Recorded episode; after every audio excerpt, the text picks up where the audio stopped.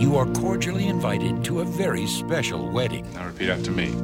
I, Wee Wee, Oui, oui. take you, Wee Tong, Oui, oui. in sickness and in health till death do us part. Till sickness and death. The bride is calm. The groom is cool. And the parents are the picture of happiness. There's only one problem. Everyone wants to kiss the bride, except the groom.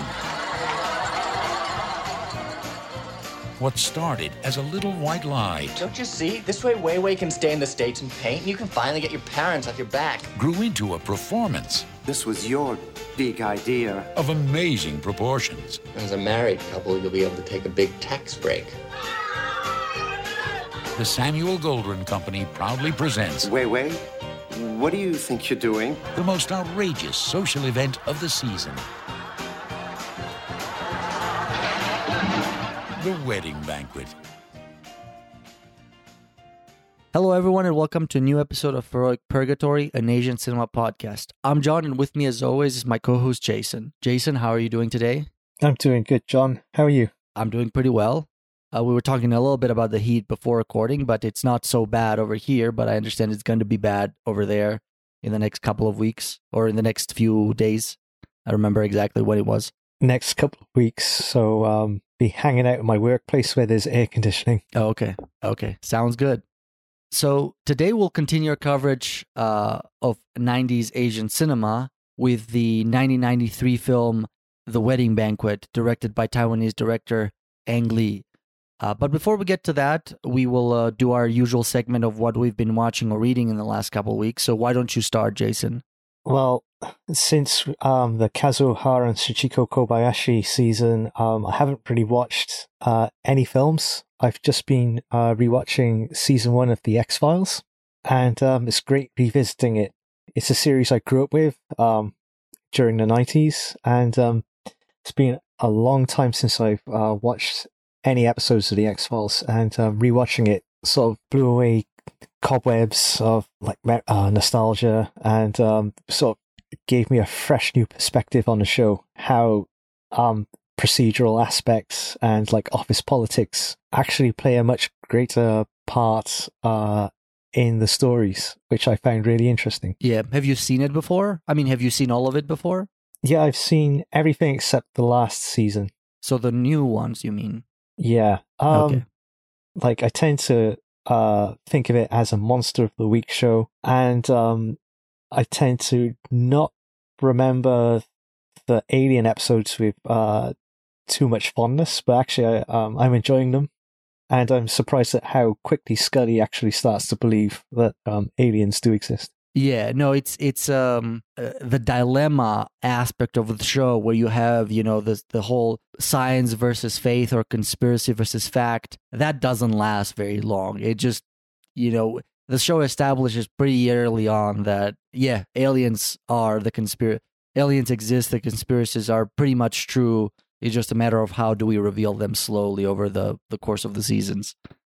Yeah, I've, I I think I've only seen up to season six. I don't remember. Uh, I've seen um, uh, yeah, some somewhere around. So I haven't I I haven't seen the full of the original run, and I certainly haven't seen the reboots.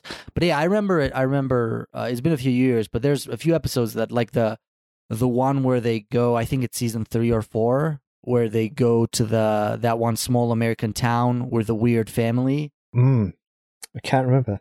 uh, it's uh, with the one where they there's this strange there's this sort of um is a critique on on suburbia and the American Okay. dream where uh I that I still think about that episode sometimes it's like it's it made such a huge impression on me there's the uh, just not not to spoil it but there's essentially this in this small American town there's this creepy family of uh inbreds Oh yeah, I remember. It's got the um the commander from Space Above and Beyond in it. The sheriff. He plays the sheriff. Sheriff, yes, that's right. That's right. Yeah, that like I I mean there's that's not the only episode that I remember, but that's kind of I still think about that sometimes. Like that's how that's how that's such a, a remarkable episode that was. But anyway, uh what else? Oh, that, that's the only thing I've been able to watch. I haven't been able to concentrate on much of anything. It's like I've lost the uh, uh, thread. I'm trying to grab it again. You know, No, we we there's uh, there's weeks when you don't get to do that much uh, watching or or reading. Did you did you finish the series, the Kazuo Hara series?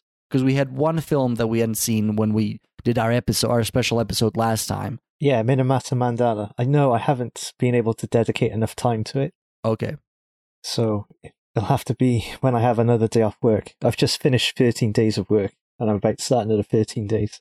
Okay. Well, that's that's good. Hopefully, you still have the screener so you can watch it. I did watch it, and uh, I, I mean, you know, we there's a certain quality that you that you sort of have to expect when you watch a Kazuo Hara and uh, Kobayashi documentary, and there certainly lives up to that. I have to say, it might have been the fact that I watched it sort of very shortly after we recorded, and it, we had I had done for a while. I had done nothing but watch Kazuo Hara documentaries. That maybe I was a little bit burned out, and I think Minamata Mandala didn't have quite the effect that it would have had had I seen it fresh. Yeah. But also, I found it too similar to the asbestos documentary, larger in scope and about three times as long. Uh, but uh, but I think that I think the fact that it was very similar, very similar structure, very similar subject matter, different illness, but I, I don't know. I it'll, at many points throughout the documentary, I felt like I was watching the same one, and you could have fooled me if you just gave me a description of the two, and I would have said, "Oh, they sound very very similar." Ah, right. Yeah, I guess it's kind of like um, this was a great opportunity to watch all the films together, so it's quite easy to get burned out. It is, yeah, and I think that might have been a factor. I think I had I watched, had I, I think you might enjoy it a little bit more than I did, just because you're giving it a little bit of time between the uh, the other ones and this one. Yeah, if you're seeing this in isolation at a film festival like Busan, like a couple of years after um, Sennan Asbestos Disaster, then you'll be so much more open to rewatching something of this a similar nature again. Yeah. Um. So another thing, I watched the final season of the show Psych. I'm not sure if you're familiar with it. Uh, I've heard of it, but I've never watched it. It's about a, a person who pretends to be a psychic in order to be a detective at a with the police. It's a sort of a one of those comedy action drama drama shows. I had seen everything else. Does it does it have Toby from The West Wing in it? Yes, it has. Uh, I I don't know. I I haven't seen the West Wing, but yes, the the the black character is was also in the West Wing. Yeah. Uh, so yeah, I had seen I had seen the the rest of the show, and I fi- I finally I had I hadn't seen the final season, so I finally got around to it. I read an interesting novel called A Bullet for Cinderella by John D. MacDonald. It's um, John D. MacDonald was a, a writer for, from the 40s and the 50s and the 60s who wrote your typical sort of hard boiled uh, detective and thriller noir noirish type of films. He's mostly known for writing the novel on which Cape Fear is based on Oh. but he wrote a lot of those thrillers. And A Bullet of Cinderella is one of um, his more minor, uh, lesser known novels, but it's also, I feel like, his attempt to sort of um, maybe get into more literary fiction. And it was, it was, um, it was pretty, pretty nice, pretty interesting. I recommend it. It's a, it's a short novel. It's nothing, and that's mostly what I read these days. Uh, well, and, well, uh, the and then I also started after that. I started reading a the Doomsday Book by Connie Willis, and this one is a huge novel and I generally I I don't I don't like to read big books anymore. Um, I prefer I mostly read short stories these days and and you know shorter novels, novellas, that kind of that kind of thing. Uh, this is a, a 500 600 page novel, but it's something that I've been wanting to read for a while. It's about time travel and it's a pretty interesting book. And I saw it on a thrift shop for very cheap, so I picked it up and I started reading it. So we'll see how long it takes me to finish that one. And I watched, I did a marathon for all the Planet of the Apes movies. Oh, blimey. When I say all, I do mean all. So I do mean, well, I saw all the five uh, original Planet of the Apes and I saw the three reboot Planet of the Apes. I did not see the Tim Burton remake. I just didn't, I was planning to, but I just didn't have time. And I, I wanted to also catch the TV show that was the short lived TV series in the 70s, but I could not find it. Ah, did you watch the musical of Troy McClure? No, is that is that from The Simpsons? Yes. Oh, yeah, no, I I know I've seen it, but I okay, I wasn't sure because there, there's it's totally plausible that there would have been a, t- a, a a legitimate musical made from the Planet of the Apes because that's what Broadway sort of does. Well, uh, funnily enough, the film we're talking about today actually had a musical uh, adaptation. Oh, okay. So well, we can we can talk. I I I had not heard it until now. Well, I heard of it. Uh, yeah, I couldn't track down any footage of it. Yeah, yeah. I'm. Uh, is it? Uh, was it released in uh, Taiwan or is it an American thing? uh, American, uh, 2003. Okay. Yeah. Okay. So after after that uh, comes our news segment. So we have a couple of things that we've written down. This one, uh, the first one is a a minor uh, tidbit, and it's about. Uh, we talked a few weeks ago about Bong Joon Ho working on an animated uh, film. Uh, either he has his next one or the one after that, and I, I read an article that he's thinking of releasing it around 2025. So I just wanted to mention that. Nothing, nothing particular about what the animated film is going to be about or anything like that. And there's also going to be, in addition, in the same article, he mentioned about uh, a Parasite series, which has been. This is not news. This has been, I think, as as soon as Parasite was released and became popular, I think there were discussions of turning it into a TV series, which I'm not sure how it's going to work. I'm not sure if it's going to be an uh, an American TV series or a South Korean TV series, uh, which is entirely plausible, but it's something that's potentially in the works. Uh, this is the IndieWire article, isn't it? Uh, possibly, yeah. I don't remember. It's uh, yeah. Bong Joon Ho made this announcement at the Cannes Film Festival, which he uh returned to, Mm. and um, like we discussed previously, the animated film is um about sea creatures, and he w- said he was inspired by a book his wife brought home, uh, which had uh, really beautiful photographs, illustrations, and the Parasite series uh, will be set in America.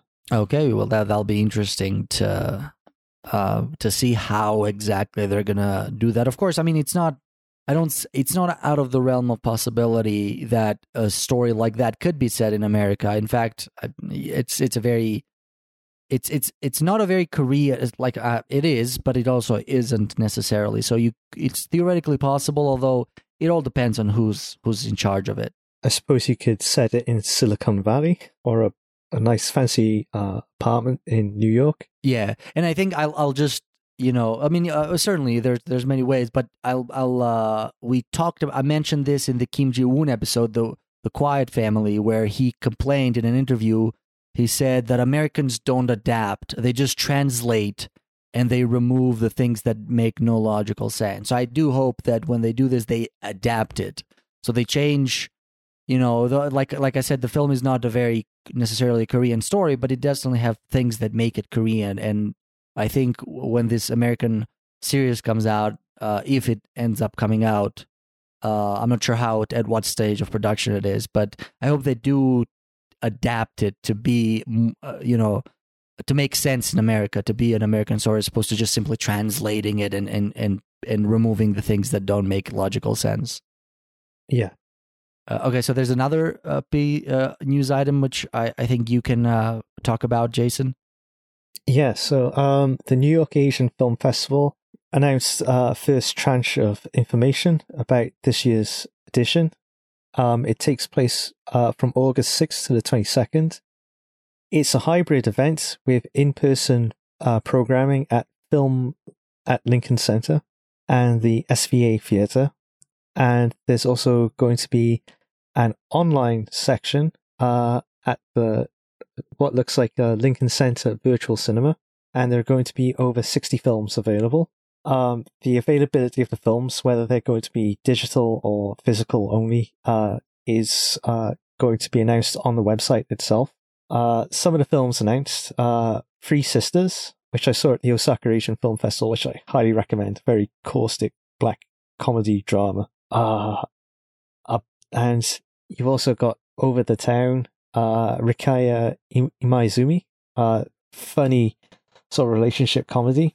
And you've got a couple of award winners such as A Balance um, and Under the Open Sky, and also Junkhead, a stop motion animation. Um, there's also going to be a free outdoor screening of the Hong Kong classic New Dragon Gate Inn to mark the 10th anniversary of the film's restoration. So uh, just head over to the website to get a full list of the films uh, and see how much tickets cost.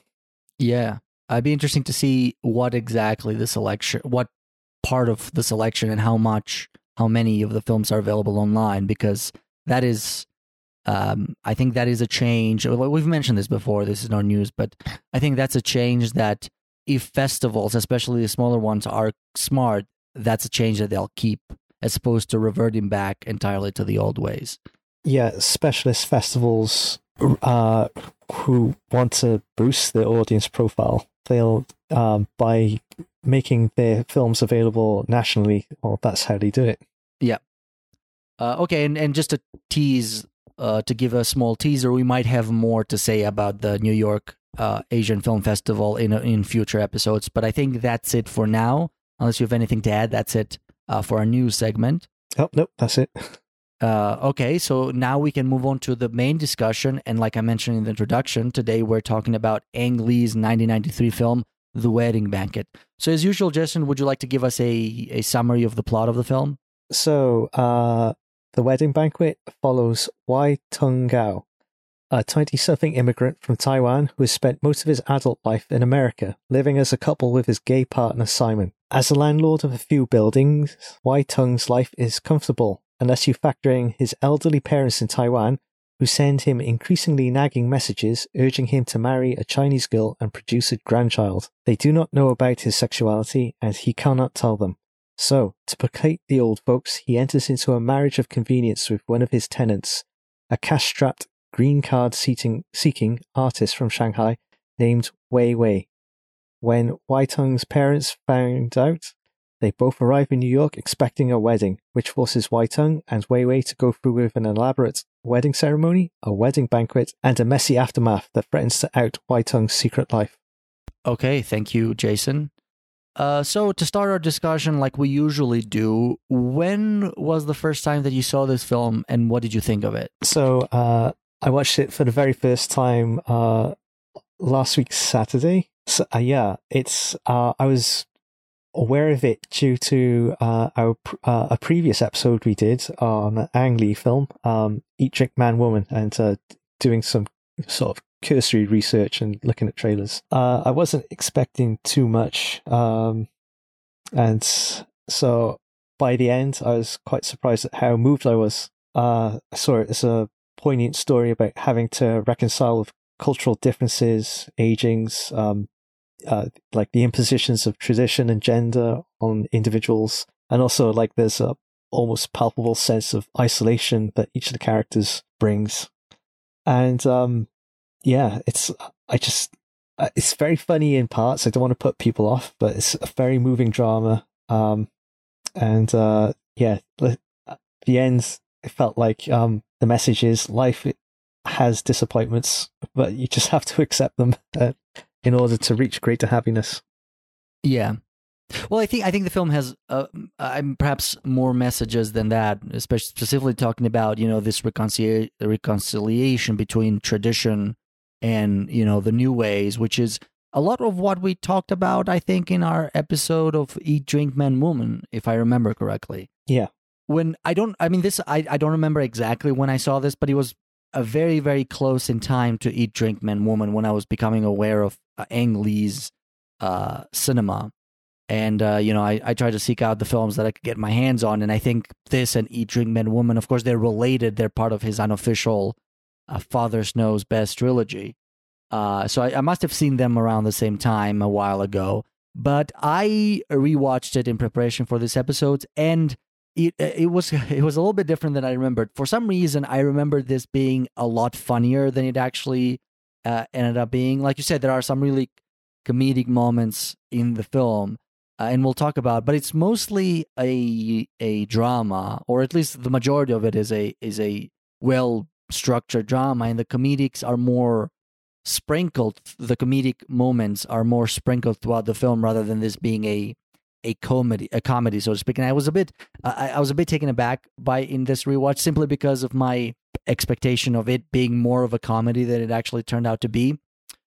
There, then, and then there were other few things that I, I didn't remember as well. Like there are, um, and we'll talk about this. I think when uh, we did our episode of Eat, Drink, Man, Woman, I think we might have rated our Ang Lee films and uh, I am fairly certain I should have gone back and listened to that episode just to be uh, to be more accurate. But if I remember correctly, I think I rated this above Eat Drink Man Woman.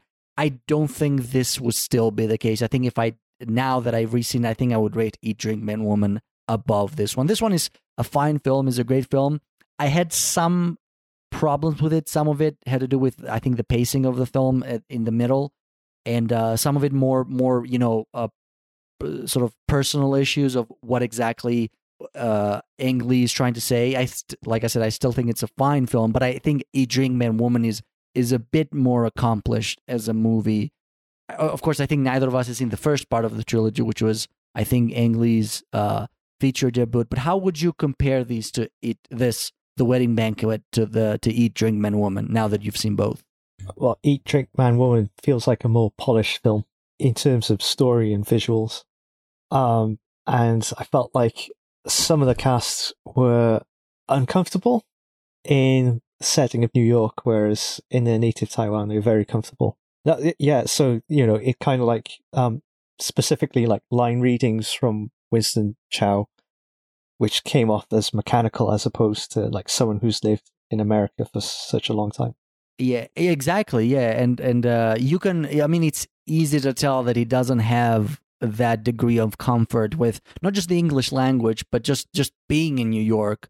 That a character, like you said, a character who presumably has been in New York for ten years, I think he says in one point, uh, and even the the the the few like American guests in his wedding feel so out of place.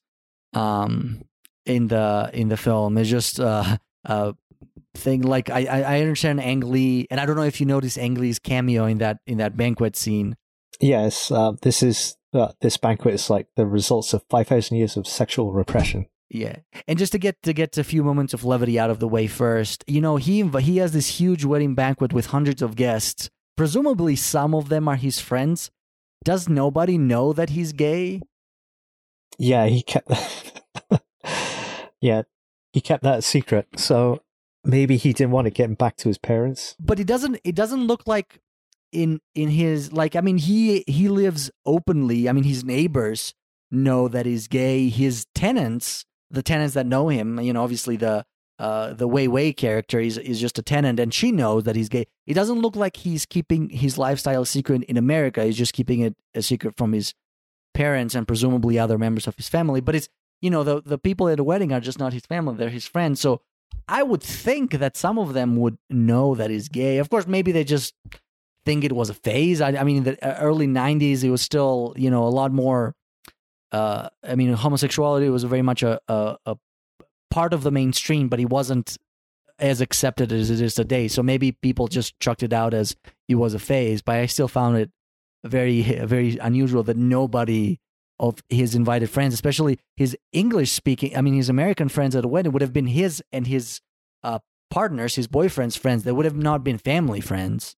Yeah, you do see them pop up in different scenes where Simon, the partner, is um, giving out uh, information about AIDS, or they go around to the house to, um, you know, collect Simon to go off somewhere. Um, nobody makes a comment, so it makes it seem like either they're in on the scheme, or in the case of the Taiwanese friends, that um, Wai Tung has just kept them at arm's length, so they don't know. But yeah. at some it's you, you get the sense that it's meant to be a tight knit community. Somebody would find out, and then word would spread, and people would be like, "Oh, why are we at a wedding?" Uh, yeah, yeah. I think, I think, I think. Uh, I mean, that's again. I think the film doesn't, you know, whatever the explanation is. I think the film doesn't want you to. It's like a, you know, a James Bond film. Don't think too much about how this is possible. It's just, you know, we're here, and it's it's about it's about the Winston Chao's or Wai Tung's relationship with his family. Don't don't look too too deep into it. But I don't know. It still it still bothers me. I just uh, especially when when sort of things like that things like that sort of tend to bother me sometimes. Uh, but that's I think that's what I mean with I think you know like you said, uh, Eat Drink Man Woman is very polished and I would argue ironclad. Yeah, it's like the comedy that works best in both films is one that's drawn directly from the characters and sort of like their inability to sort of um, synchronize with their settings. So, like, the funniest moments for me was uh, the City Hall wedding. Yeah, yeah. They've got this incongruous scene with, like, um, uh, Wai Tung and uh, Wei Wei uh, dressed up and uh, the parents, the elderly parents, are dressed up to the nines. Um, and like everybody else around them is just wearing like uh, normal everyday clothes, and um, and it's just like the most undignified ceremony you could imagine. And Wei Wei messing up her lines and making marriage sound absolutely horrible. I loved um, the actress's dramatic intonation when she delivers the lines until sickness and death. It's, that's that's what she's expecting. that was like I said, it, it had been several years since I had seen this film, and that was one. Uh, that was a scene that I remembered very, very well. Like it was just, it, it's it's a scene that I think stands out in the film. That uh, I think that part works. The part where she messes, she cries, uh, and and the mother doesn't want her to mess uh, the makeup, her makeup that spent hours doing. Uh, that's a pretty funny scene.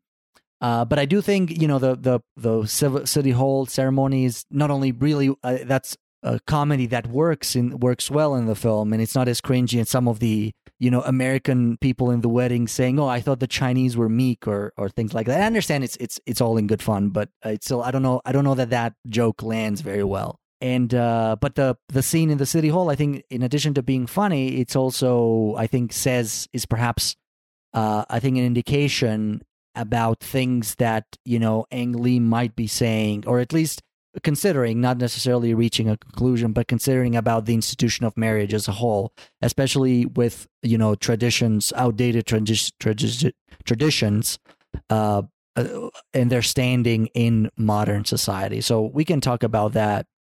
Uh, before we get to what's so great about this film and what the film is trying to say, I just want to get out of the way all all my issues with it that I sort of realized in this watching, and you can tell me or not whether you agree with it. But I also felt sort of in the middle part, from the moment the parents arrive up till sort of the, the big wedding banquet, I felt the pacing was a little bit off, especially the boyfriend character, which is played by what's the name of the actor? Uh, Mitchell Lichtenstein. Yeah, okay, yeah, that's that's him, and I think he's gay in real life. I don't think Winston Chao is, but Lichtenstein is uh, Lichtenstein. Maybe that's that's the American pronunciation. Uh, but he hmm. sort of disappears. Like he's in the background, he's in scenes, he's in the shots very often, but he rarely has any lines. And when he does, they're just kind of silly. And he's trying to be funny. Like he's he has a camera where he's like too into photographing. Uh, the especially the, like that city hall wedding, he just goes there with no clearly nobody cares, but he's just trying to be trying to take photographs of the scene uh, uh, of the of the wedding. I don't know if you felt the same way, if you thought he was appropriately uh, featured in those scenes, or if he should have been maybe a little bit more in there. I no, I felt like that he was very well utilized. Um, I considered his situation to be one of growing isolation in contrast to the other characters of Chinese descent, and he's on the outside and that created a very poignant sort of um, counterbeat to what was going on with the family.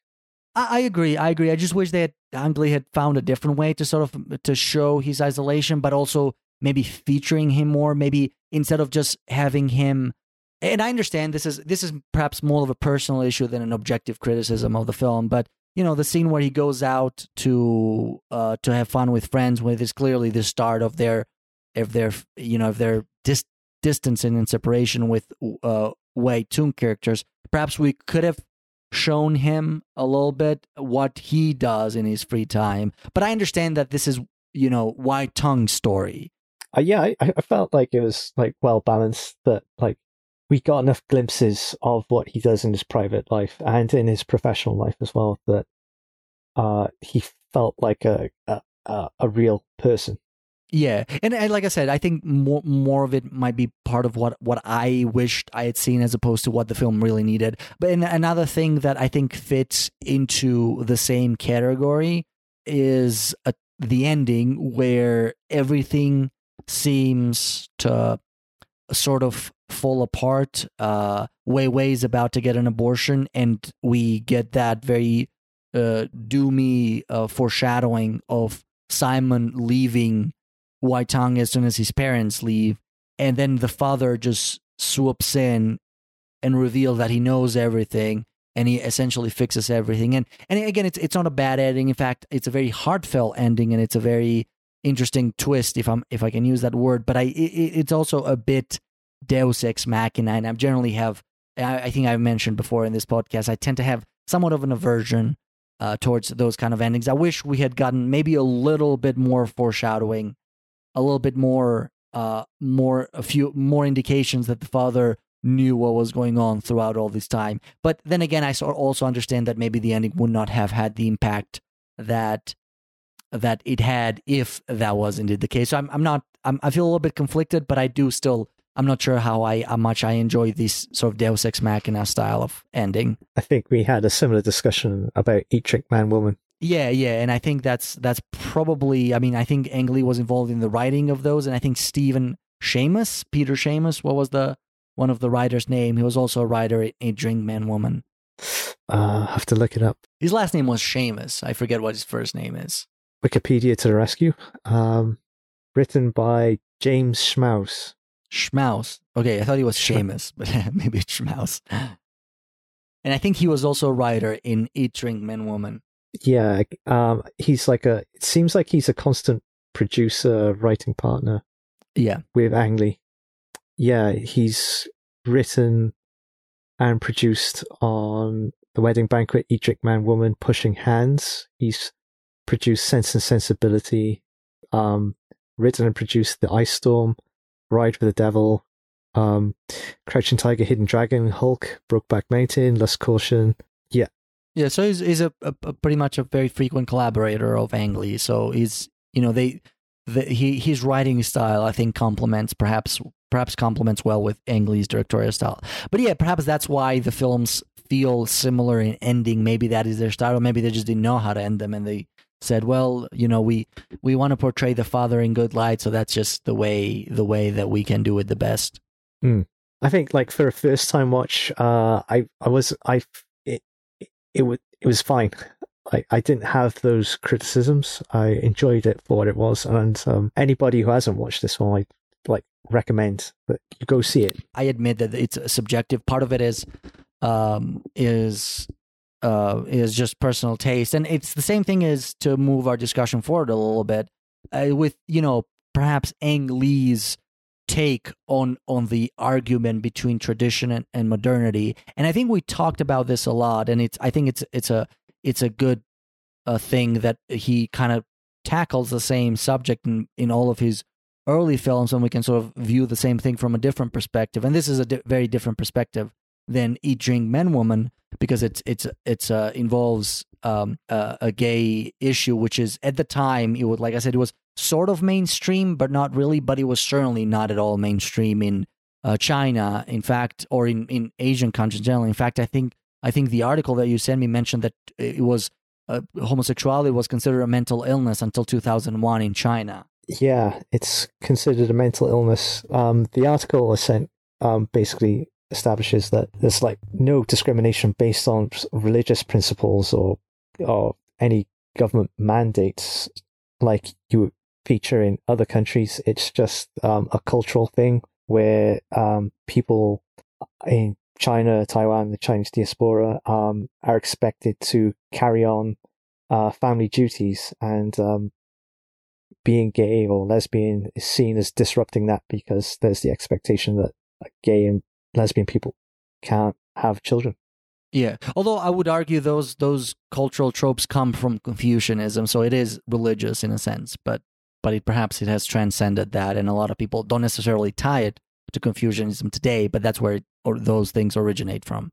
Um, yeah, uh, however, eh, so that's that's what I was saying that, that this this this clash is even stronger in the wedding banquet because of you know this inability to to to carry those filial duties that that especially males of the family are expected to. Uh, but uh, like like I mentioned in Eat Drink Man Woman, I think uh, Ang Lee is coming his films from both sides. He is criticizing the outdatedness of these traditions, how they are fundamentally incompatible with modern sensibilities.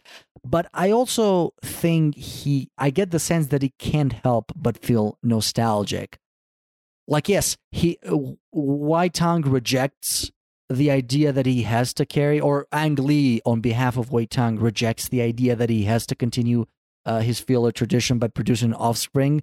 but he also sort of understands where why that tradition exists or sympathize with it. I'm not sure what the right word it is, but it is this overall sim- sympathy or or uh, appreciation on behalf of Wai Tang and ultimately of Ang Lee. I don't know if you got that sense from from the film. I, yeah, I think you can see that from the way he's able to make tradition and modernity reconcile with each other at the end.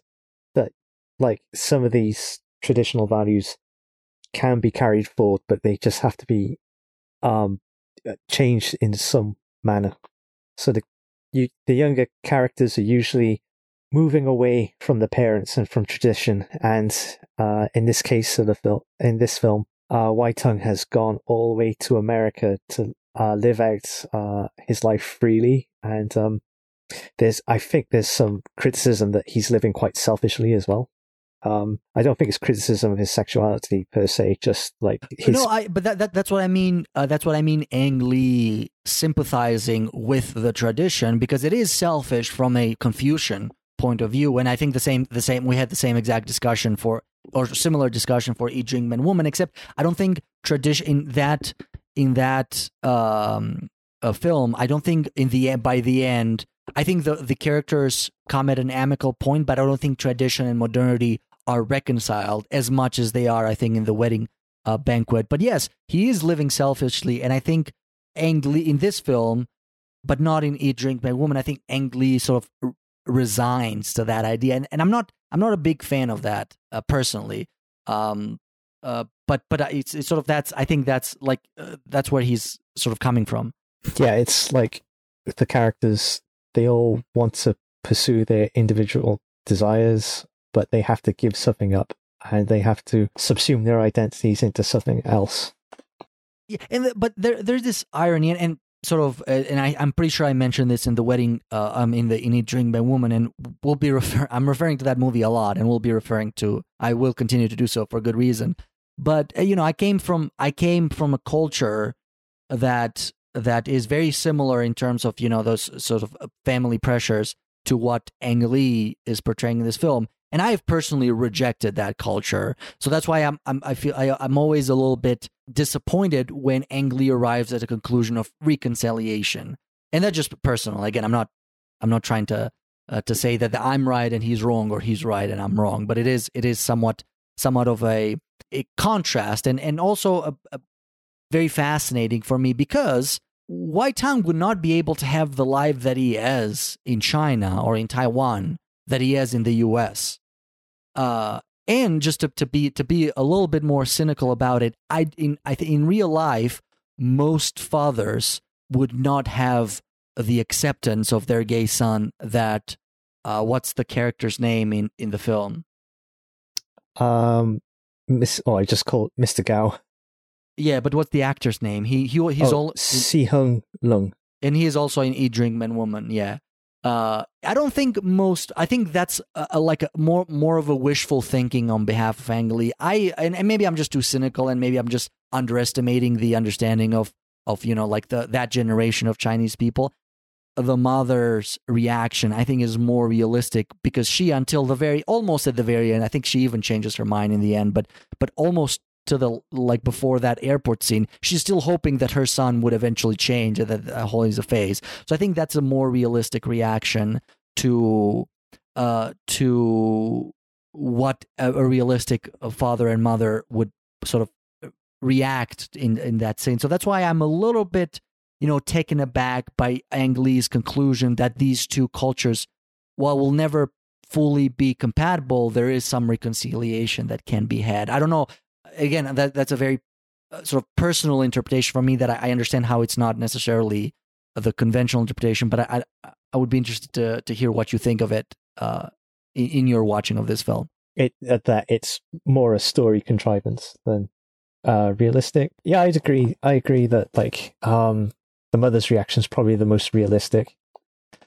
I I even today people still think, think like that that it's a, a mental condition or or a phase um, I felt that the father's reaction, uh, I, I bought it in the film because you're given enough. Oh, yeah. From, from a dramatic, sorry to interrupt you, but from a dramatic point of view, it, makes sense. It's not in in, in the context of the steam. I, I was only speaking in terms of From of a cultural point of view. cultural point. Yeah, yeah. Yeah, I um without having lived in that culture, I I I I don't know, but it seems like the mother's reaction is the more likely one. But again, it sort of um echoes happy together, where in order to live um a gay lifestyle, you have to leave China, Taiwan, that part of the world, and go to the West. And the characters find that they can't quite escape Chinese culture. Yeah, yeah. It's yeah. It like I said, it. You know, I I definitely sympathized with uh, Wai Tung's frustration in the beginning of the film, where he is just just can't get them off the back off his back.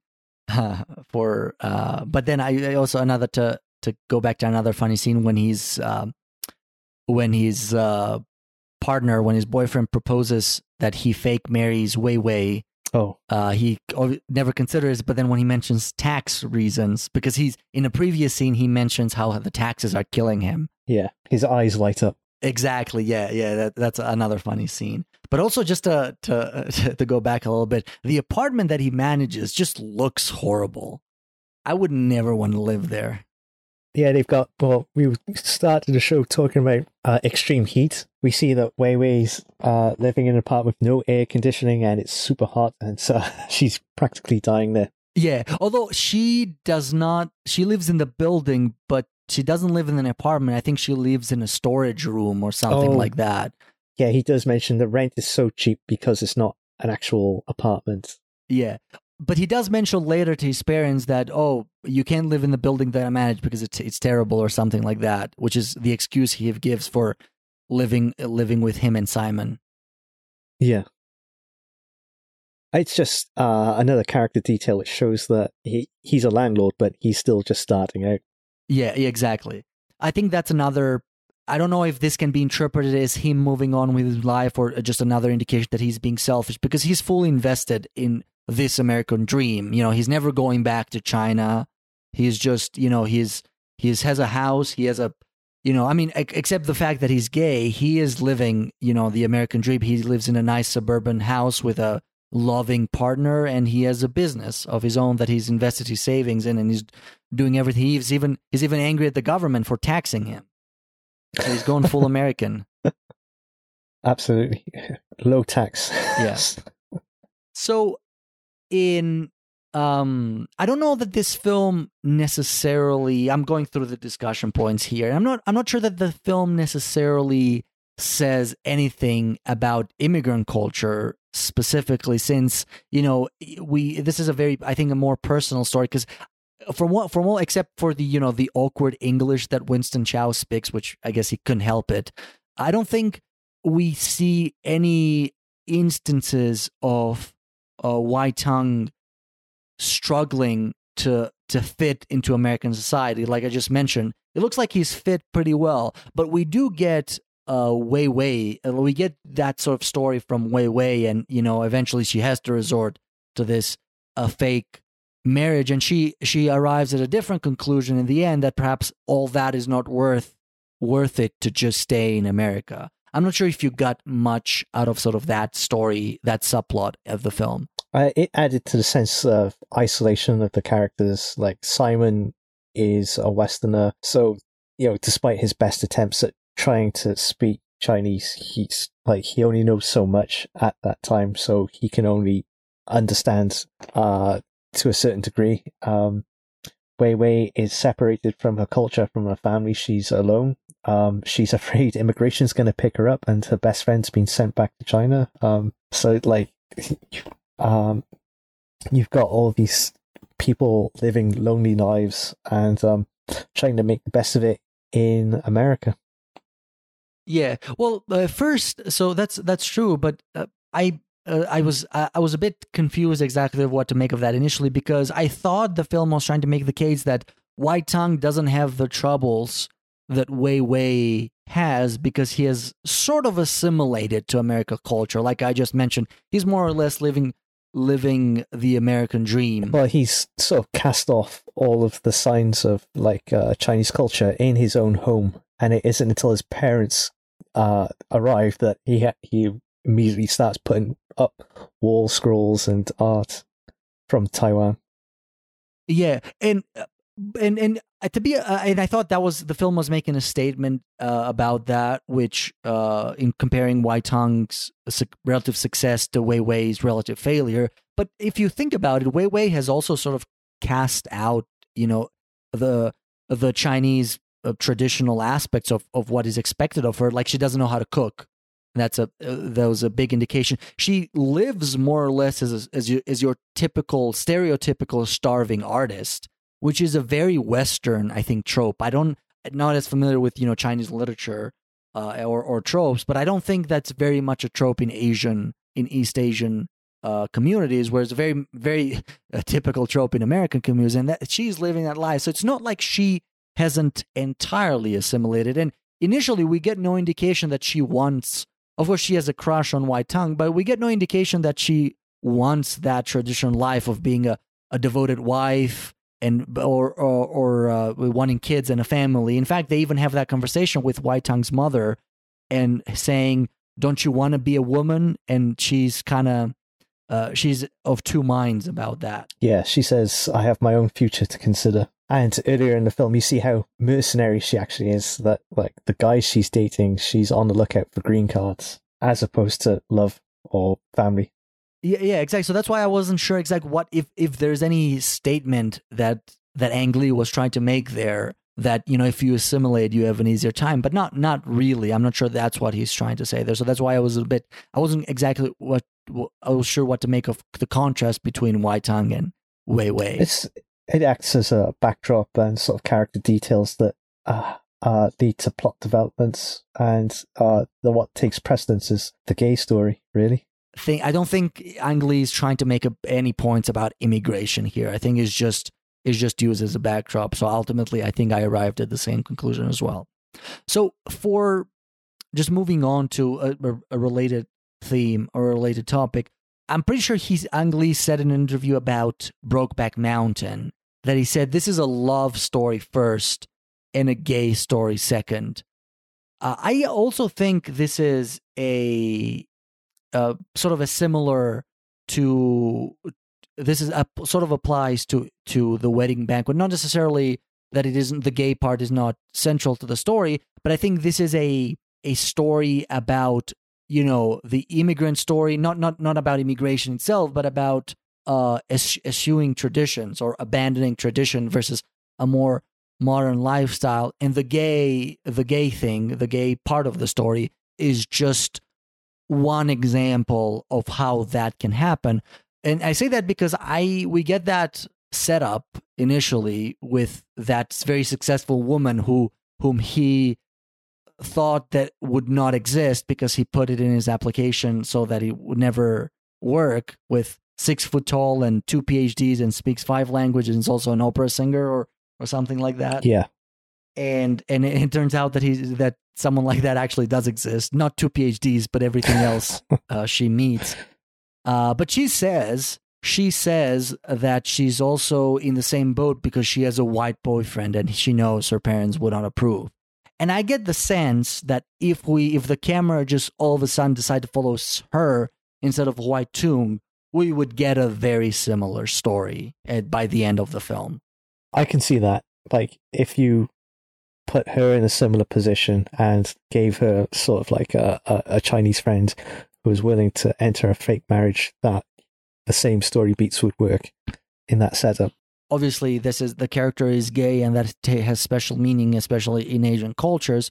But again i think that's sort of secondary to uh to uh, abandoning tradition or even you know trying to reconcile this traditional the traditional expectations of of a son who is supposed to carry the name of his family just like his father did versus his own personal visions for the future. And i think you know she which i forget her name um that the five language phd Opera singer. opera Yeah. singer yeah um she would probably you know have a similar story maybe although i still think she might have a an easier time accepting in in a in a realistic scenario she would have an easier time accept uh making convincing her parents to accept her white boyfriend versus another person convincing her parents to accept his homosexuality Mm.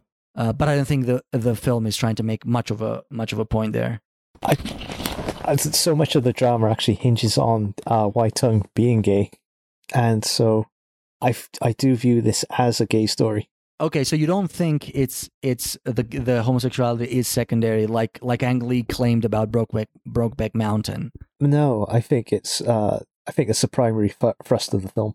Yeah, he does make the point when in the hospital, saying he does seem to make a very impassionate case for it that I don't think perhaps would would work on on that lady's case if if there was a similar uh, a similar development. Oh, uh, like how he just went through the phases of just going out with girls because it was expected of him.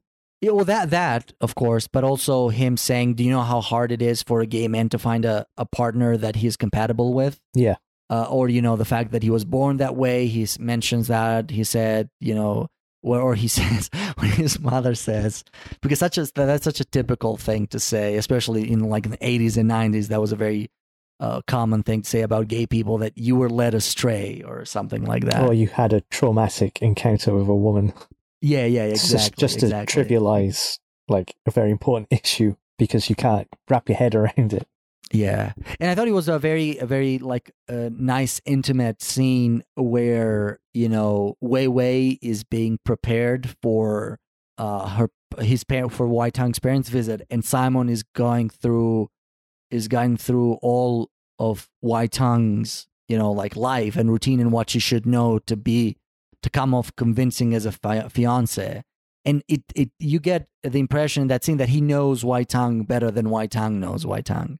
Yeah.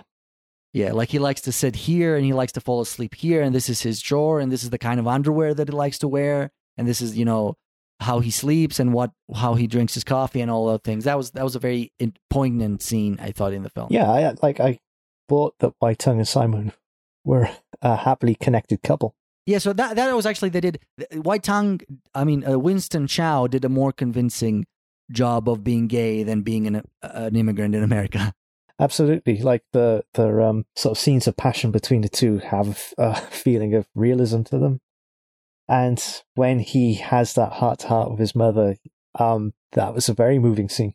Um, that was like when the film really opens up, like the dilemma and goes into the difficulties of being gay in such a culture. Yeah, and actually, I spoke of foreshadowing earlier, but I just it occurred to me that when uh, when they're chasing each other in the house and taking their clothes off, and then they realize that their father was upstairs measuring his uh, his pressure or his blood pressure, something like that his father must have heard must have heard them. Yeah, you you'd have to be blind not to see like the way they position yeah. the the two characters. They're always sat next to each other. They're always att- yeah. attentive to each other.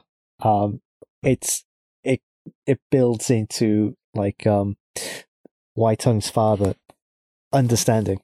And he's never we've never I mean he has he had a stroke but we never got the the uh, any any indication that he might have hearing problems and they were not being quiet in that scene leading up to this day. They were still putting their clothes on when they went into his yeah room. exactly well he, I mean he wasn't he wasn't he was kind of turned kind of the other way not not back not his back but sort of the other way so it is plausible that he didn't see that but he must have heard it that there's no way.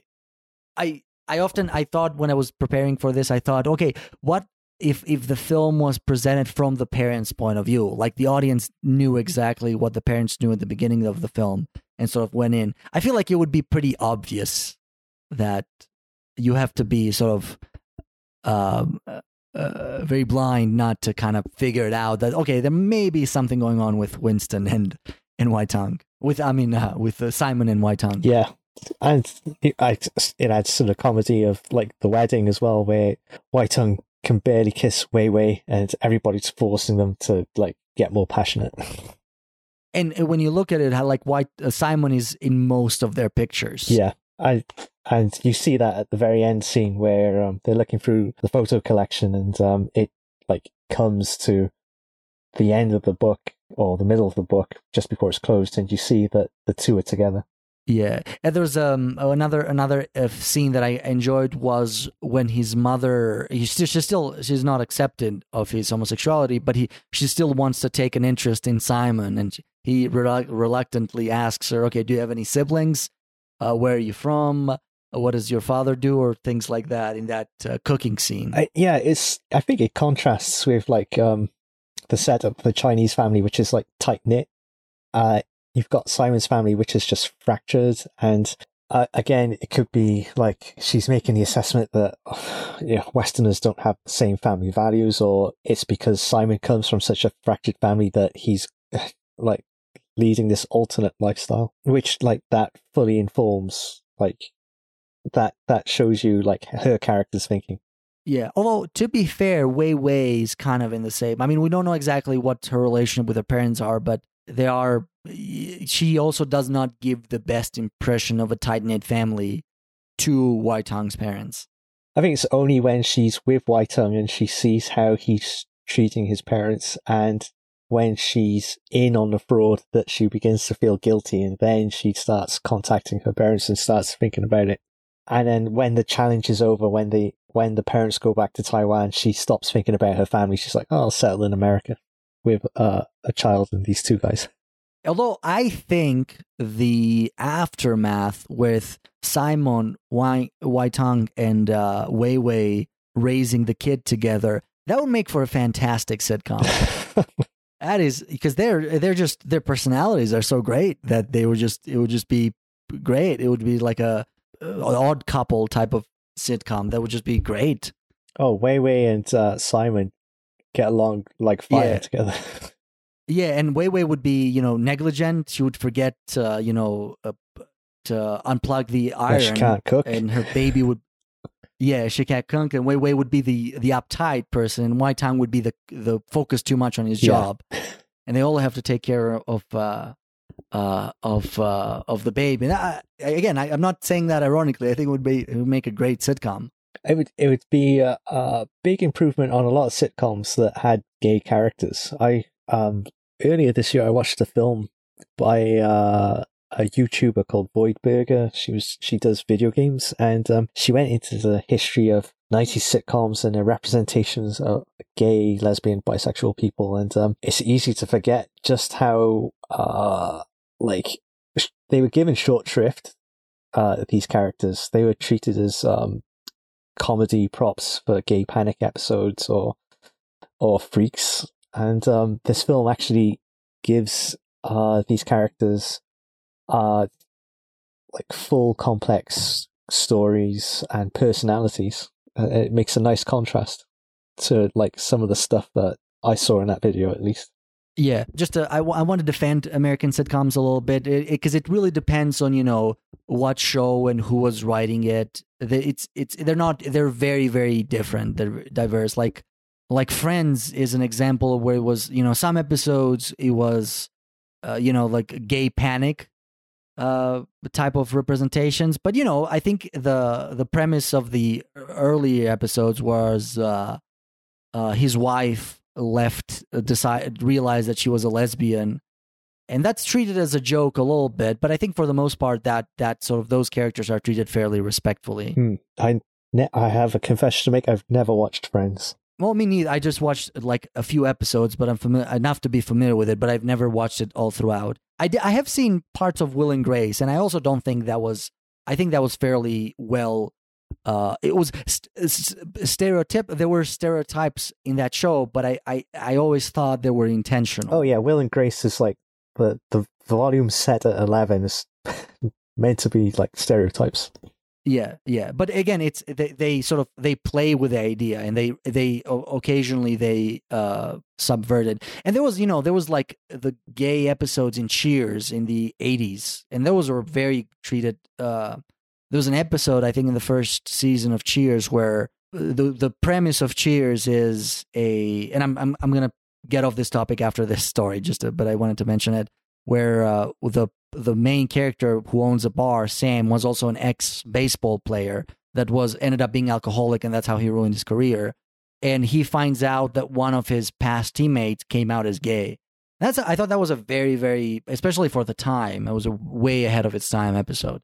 So again, like you said, I agree that yes, there was a lot of times in American sitcoms in the 80s and 90s that where gay characters were either token or sometimes outright offensive, but I don't think that's uniform. yeah like uh, american media is very diverse are just making um, broad generalization at that point. yeah it it it depends on who's writing Yeah. it you know who's who's in it what uh, if the stars align and all that it's there's there's there's a lot to well, it like the um Ellen DeGeneres, she had her show Ellen, and like the sh- it focused on her life, and uh, she came out as lesbian. So i have not seen i know the story that she came out in the show to the world but i don't i have never seen it i don't think it's a very good show from what i've read I uh I remember watching it uh, during the nineties and not particularly liking it. Yeah, I mean, most of these '90s and '80s sitcoms were not great, uh, but some of them, I think, uh, again, I, I I don't like Friends, but it's for some reason it's uh, it's some reason people love it. I'm not sure exactly what it is about it that people love it. I've tried to watch it, and I when it's on TV, I've sat down to see uh to catch an episode here and there, but it just never appealed to me. Um, yeah, Frasier on the uh, Frasier is another sorry sorry to interrupt you. Frasier is another example where yes, they had a few gay characters in the show, and it's always been very very respectful. I, from what I remember, uh, the one gay character I can remember from Frasier is uh, is it Gil? The it's got a plummy voice. oh Gil Gil Gil, he's a closeted gay man in Yeah. Frasier. He's never I, all throughout the series. I don't I, if I if I remember correctly, he's never actually uh, been actually outed, but it's implied heavily in the show that he's gay. But no, there's been one-off gay characters several times. Yeah, and David Hyde Pierce is actually gay in real life. Um, In real life, yeah, yeah, plays uh Frasier's younger brother Niles. yeah. yeah. Okay. uh, which is again uh, we were we're digressing a lot, but there's apparently that show there's that's coming back, Oh yeah, uh, without uh, Martin, and and or David Hyde Pierce. I don't think he's in it either. yeah, he's not in it either. And Eddie, without Eddie, Without Eddie, well, if it's not Martin, there's not going to be Eddie too. Uh, Eddie was the dog, by the way, for our audiences who are not familiar with it. Um, so another thing, and this is maybe just nothing, but did you, for going back to the wedding banquet, did you get a China versus Taiwan theme being sort of circled around the movie, but not quite, not explicitly touched on, but sort of hinted? I don't know with the interactions between the characters. Wei Wei, uh, she's from Shanghai, and um, Wai Tung and his family are from Taiwan. There's uh, easy interaction, and um, they switch. I I get the sense that they were switching between dialects um, with each other quite easily, and you get the his the father's history with China. Um, like he just totally accepts her uh, he, he like there's an understanding that they're all part of the Chinese diaspora, and they're all carrying on uh, traditions. Or in the case of Wai Tung, he's rebelling against them. Yeah. Well, I mean, there's not no indication that that the parents object to the marriage because from China. Not at all. In fact, I've seen in uh, of course this is in in a context of immigration. I don't know how it is in Taiwan or in China how people feel, but I've seen people from Taiwan and China interact, and I've I've seen uh, in real life. And that's today. I don't know if it was the same in the 90s, but at least here in the US, I've seen no hints of any animosity or or uneasiness between them. But given that what's his name, Tai Wai Tung's father was a general in the army, and China's ultimate goal is to one day annex and uh, Taiwan and bring it back to China. It's it, it, there has to be some implied, I think, animosity there. Uh, general, I mean, uh, Wai Tung's father escaped from China. It's never mentioned, but presumably because of communism.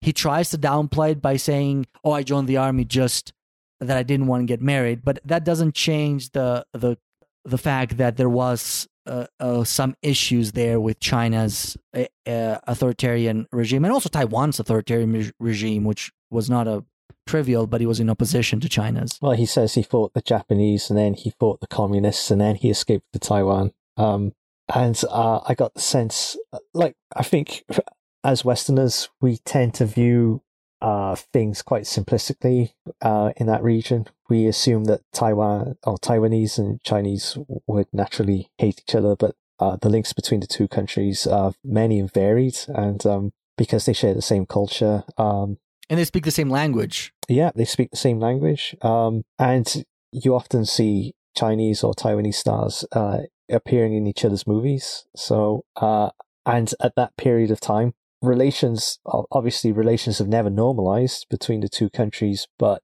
um, China had stopped bombarding Taiwan. They were actually bombarding Taiwan with like artillery uh, for quite a while, and they and you get the sense that things had cooled down at that point, and maybe just like that situation, the father's attitude had mellowed out somewhat, especially now that he's out of the army and like, what can he do? He's just happy that he's got a daughter-in-law. You you still have to apologize if you call Taiwan a country. So there's that. Yeah. So the, the animosity exists, maybe not between the people. So I agree. Yeah, that's perhaps an oversimplified view, but there's certainly uh, tensions between the governments. I think it just plays into like a theme of resignation that, well, sh- like I've spent all my life um, in the army. I now have to give it. I've given it up. I can no longer command thousands of men. Um, my health is failing, uh, so I have to rely on others. Um, my son is going to provide me with an heir, thankfully. Um, she just happens to be from mainland China. Okay, I'll accept that. And um, then you get to the end, which is like, um, my son is gay, but he's going to give me a son, uh, a grandson. So I, will accept that. That's all he hears yeah, about. It's, it's just like resignation that like things are changing and that maybe he can't quite cope. And uh, at least he gets that. He like his objective is to get a grandson, and that's what he's focused on, and that's what he accepts. Yeah. Well, he says he says that something like that explicitly, where well, if it wasn't for all these lies as deceit, I wouldn't have a grandson today. So it kind of all worked out, uh, which is kind of selfish in its own way, but he obviously wouldn't see it that way. I, I think in another movie they try and give it a happy resolution where the father says to the mother, "Oh, I know that he's gay," and then uh, the mother's able to move on and accept it. Uh, but they don't give that resolution here. It's like everybody is living some sort of lie. Like some people know more than others, and they just yeah. resign to the fact that at least um, we've got a grandson. I think I uh, again, there's nothing in the movie to support this, but I think Winston at some. I mean, when I keep calling him Winston, but it's Simon. Uh, Simon will eventually tell uh, Wai Tung that, yeah, hey, I think we should know your father knows, or something like that. Yeah, I, you can imagine that, like, if the film had continued, like, there would be like two years later. In the sitcom or, version, in the, in the in the sequel sitcom, in the sequel sitcom, in the special episode where they all go to Taiwan and um, the mother's like, your father told me everything, and uh, let's all party and what whatnot. But here, Ang Lee doesn't give it to you, and it's uh, uh, the final scene's a very downbeat ending. I found like everybody's like having to live a lie. This um, Wai Tung hasn't been able to come out to his his father, so there's going to be some distance there, and um, like it's like nothing's resolved except getting the grandson. Yeah, exactly, uh, exactly. Yeah, I think that might have been one thing. I mean, I don't know. Maybe I'm making too much of it. I think that might have just been one thing to make the character of Wei Wei a little bit more interesting. Uh, I don't know if the the actress herself, just to give a, the actress herself is not Chinese. I looked that up. She was actually a politician. She's a member of the Taiwanese parliament or or equivalent. And actually, interestingly enough, she is a uh, she her part of her party is supports reunification with China. Yeah. And she's anti-Japanese and she works with Aborigines in Taiwan. Yeah. Uh, and of course, Winston uh, Winston Chao has been appearing in a lot of Chinese movies, including actually a lot of what I, I would consider Chinese propaganda movies. So you're right. Yeah, there's the, the especially in the world of entertainment, the lines are very blurred. But I was I wasn't sure what the film if the film is taking any position of that or if it's just coincidence purely for character development. I think in terms of like um, soft power uh, propaganda, China does um, fly out um, Taiwanese businessmen to make deals in China. Um, and as we've stated, actors and actresses uh, f- uh, travel freely uh, around um, Chinese uh, entertainment industry. So it's a, it's a lot more complicated than uh, we uh, understand it as Westerners. Well, economic economics are a big incentive. You know, you can't, especially in Asia, but now all over the world. China is a big part of the world economy. You could argue again, it's completely outside of the scope of our podcast. You can argue the ethics of it, and you can argue whether or not a lot of people have made the case whether or not that's sustainable but but there's definitely you know the economic ties ties are undeniable, especially between Taiwan and China. Well, yeah, it's part. It's like the Belt. Uh, was it the Belt and Road Initiative, where they've just spent decades investing in Africa, and um, they've been trying to invest Yeah. in South America, but America's sort of caught on and is pressuring South American, Central American governments not to get involved. Yeah, But um, yeah. That's why John Cena has to apologize yeah, well, when he calls Taiwan a country. Um, I will never let that go. That just made me so angry. But anyway, this is like the Uyghur population is experiencing um, gen- genocide. I suppose that's yeah. the only way you can call it. Sure, sure. To go back to um to Tai to sort of the, the film a little bit. There's you know Taiwan is also recently legalized gay marriage, so that's another an interesting tidbit. Yeah, it would be interesting to talk to a Taiwanese person and try and understand like um the journey that How the issue has evolved, yeah. I've like definitely it's a sense of repression, but there were gay rights activists um throughout the seventies and eighties. Um I can't remember the name of the gay rights activists, but it's a social issue that people were discussing You're talking about in Taiwan? in Taiwan, yeah. Okay. Uh, also, like, um, just to go back to the father accepting Wei Wei, you can imagine that he's like, well, she's made the effort to escape from China, so she's one of the good ones. Maybe, yeah. I don't, I don't, I don't necessarily, like I said, I don't think the film thinks about that too much, but I guess it's a that's valid interpretation. Yeah. Um, ah, what's the name? Uh, I watched the film, like, your, uh, engraved here in engraved. You'll probably end up cutting this from the podcast. Your name engraved herein, which um is uh set in the 80s 90s and you see that um homosexuality uh, although not mainstream uh it was in military schools and um uh the government may have tried to suppress it but uh you had protesters um trying to bring the issues to the light to, to light Oh, I see. What, what's the name of the film again? uh your name engraved herein i Okay. reviewed it as part of osaka asian film festival last year Okay, I'll I'll try to remember if I I'll try to remember to include a link of that in the in the show notes. By the way, I'm cutting nothing. The Oh, world has to see how hard we work. Okay. We... uh, apologies to everybody who's had to sit through um, me stammering through different points. It's okay. I'm I'm sure they can understand. Uh, uh, so, what? Speaking of marriage in general, do you think? And this is again, this might be one of those um, stretches or or you know, uh, e- extrapolated conclusions. But do you think the film tries to make a statement about marriage in general? And I mentioned, I hinted towards this in the beginning when we talked about that humorous scene in the city hall uh, wedding scene. And there's, you know, a couple of films where marriage in general, not necessarily just not gay marriage. Obviously, there's no gay marriage in the film, but just marriage generally is kind of made made light of. Do you think there's any statement on behalf of the film that maybe among all the other outdated transition traditions, marriage is a sort of an institution that it's becoming meaningless as time goes on, and the only the only benefit that people might see is are the tax benefits or or equivalent. yeah, at the end of the film, you get a patchwork family, it's kind of like it doesn't matter if they're married; they're just together. But um, you uh, you get the sense that marriage as an institution, uh, it's uh, a bit like a business transaction because for the whole community, not just the individuals involved. Because you see how everybody donates money and goes to the ceremony and is invested in in this couple coming together and um, having children and um, it's a little bit cynical, I suppose. it looks like the people who are to benefit the least from the marriage is uh, the the two people that are getting married because the the parents are invested in it because they want grandchildren and they want the, the they want to sort of save face to use that term and continue the family legacy the guests they want to they want way an excuse to uh, escape 5000 years of sexual oppression like like uh Ang Lee says it and that moment where they invade their bedroom that was so if that happened in real life i would be if that happened to me in real life i would be so mad I yeah, it's like you're delaying what you're trying to facilitate. Exactly. Yeah. yeah. Exactly.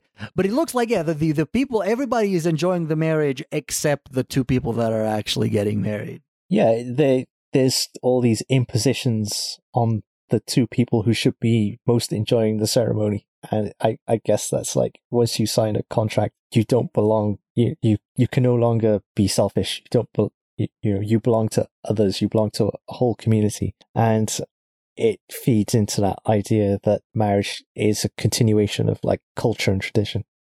Yeah, and, and of course, I think tied to that is often not not always. It really depends on the culture, but marriage has often been in feminist causes often been associated with the repression of women. You know, the, especially the, the the way marriage has worked traditionally. You know, in, in European cultures, but presumably in Asian culture as well. And I think that might be part of it, especially uh, when you tie it to the discussions that the mother has with Wei Wei about you know what it is to be a woman and how she says at one at one minute she says i envy you modern women because you're so independent but then she immediately reverses that saying oh but you must still be a woman and you're still uh, like she's still incapable of understanding you know how a woman may sort of live outside that sort of goal of marriage which is has been traditionally the ultimate goal for women in certain societies. Yeah, I think it's, uh, uh, that seems like a poignant comment on that generation of women who had to subsume their entire identities into like their husband's family and like her desperation to turn her son from gay into heterosexual is born from that experience of only being able to produce one male heir and everything rests on his shoulders and um she says she looks on with jealousy at younger women but she has no idea how younger women may feel about marriage. She has these. She she gives a statement saying young women have freedom, and uh, Wei Wei is like, no, it's not that easy. We deal with the same things. In many cultures around the world, women have to give themselves up.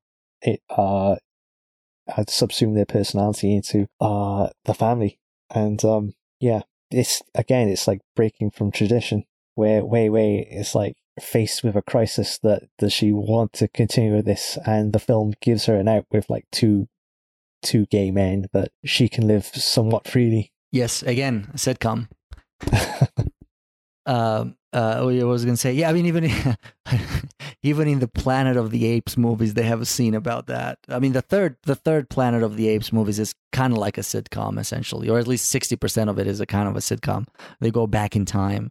I, I remember the first one and then I remember one where like these hippies are surrounding a tree and they're attacking it okay I'm not sure which one that would be I don't know I watched many of these as I was forced to watch many of these as a child that might have been from a TV series I don't remember hippies in any of them yeah I yeah th- this was like I did not have uh ownership of the remote controls back in the 90s so I was watching while my Oh. parents watched I see. Yeah. No, the first two ones are my favorite. The first one is the best, obviously, and the second one is almost like an addendum to the first one. It just explores the lore more, and the the the, th- last three ones are almost a separate trilogy. But anyway, we, we I don't want to digress any further. It was just um the when she says uh, to go back to something that you said when Wei Wei mentions that yes, but there are other downsides. Presumably, she's indicating to the loneliness that comes from being independent, and that sort of that reminded me of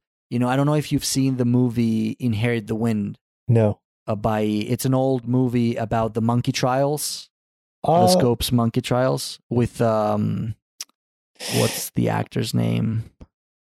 Spencer Tracy. okay Yeah, with a teacher that taught evolution in schools, and then he has to go to trial. And anyway, but he the, the- nothing to do with this. But there's a there's a there's a the lawyer makes a case where he says, okay, women just got the right to vote, and that's great, but that also comes with your responsibility. You cannot hide behind your.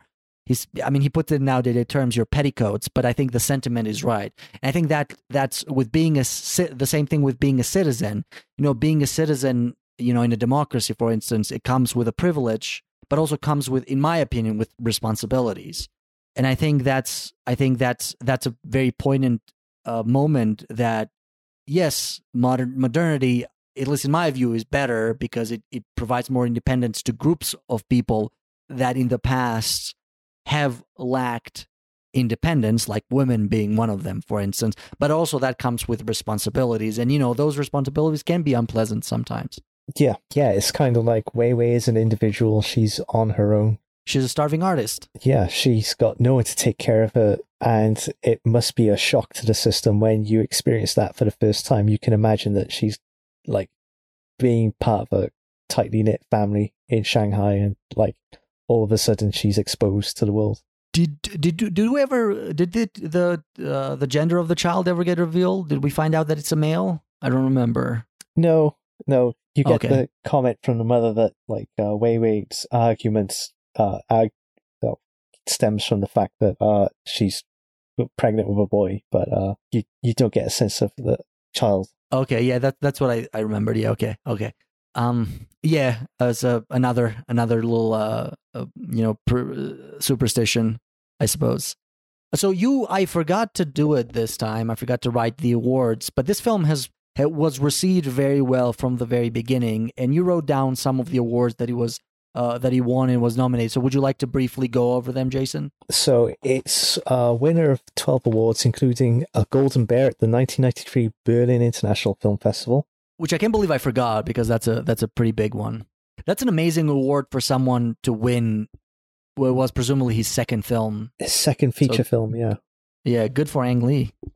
And uh, it won Best Feature, Best Supporting Actor for Sihung Lung, Best Supporting Actress for Ah Lei Gua, so they played a parents, Best Director and Best Original Screenplay at the 1993, I was going to say 1933, um, 1993 Golden Horse Awards, um, Taiwanese Awards. Yeah, which is our sort of to clarify, they're sort of the Oscar equivalent for Taiwan.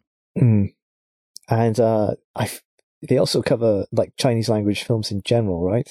Uh, I'm I'm not as familiar with them, so that's entirely possible. The Wedding Banquet was also nominated for Best Foreign Language Film at the 1994 Glo- Golden Globe Awards and uh, the Academy Awards of the same year. Yeah, which I was a little bit surprised by because it, it is an American co-production, so it's not an entirely Taiwanese film. Um, but I suppose the, the I've always been a little bit confused as to what the requirements are. I think I think at certain some point the Oscars had a requirement that it needs to be a foreign film, but then they changed it to it's sufficient that it is in a foreign language, but it, it can be have been co-produced by the U.S. So I don't know. The the rules are a bit are a bit. Uh, uh, confusing, but you know, I'm glad it was nominated because, because it certainly deserves. it. Even though, like I mentioned, my issues in the beginning, those are very minor compared to I think the merits of the film, which are great. Uh, but uh, do you know who won that year? Uh, 1993 Oscars. I was going to say we're still having like arguments over what constitutes uh, an American film, uh, like Minari, which was done in Korean. Like people arguing over that. But that's an Americanly produced film. But that was not eligible for foreign. Was that foreign language? I don't think so. That was. Oh, I, oh, I think that was nominated for a foreign language Golden Globe, but not a foreign language Oscar. So different standards there. Yeah. So the the the wedding banquet, the year that the wedding banquet nominate was nominated, Belle Epoque won the best foreign language that year. It is according to Wikipedia. I've never heard of it. Sounds like a historical piece. a. Spanish film. Oh, Farewell, My Concubine was nominated the same year. And The Scent of the Green Papaya, which is a Vietnamese film. So three Asian films, three East Asian films nominated the same year. That's uh, That doesn't happen very often. Hmm. Uh, okay, Jason, so anything else that you'd like to say before we end the episode? Uh, uh, like I got a lot out of this movie. Like I said with um, Crouching Tiger, Hidden Dragon, I think the the older you are, the more experience you have, the more you bring to this a viewing of this film, and the more profound it becomes. Uh, it has that all the details of Chinese culture, which is really fascinating, and it has uh, well written characters and um, heartfelt um, story about people trying to get along together and yeah, trying to make the best of life, even as times change. Okay, and I would I would totally agree with that. Uh, all right, so this was our episode. If you have any questions, comments, corrections, feel feel free to reach us at our website heroic-purgatory.blogspot.com or through uh, through Twitter at uh, heroic purgatory all in one word. Otherwise, this is this, this was our episode uh, on um, the wedding banquet. We have not quite decided the the what the next episode will be. Might be just another movie discussion, or might be an, yet another special episode. We're having a few of those uh, in in quick succession, so that's good. But until then, have a great time watching the movies that we talk about. Hopefully, you'll check out The Wedding Banquet if you haven't, and we'll see you in a couple of weeks.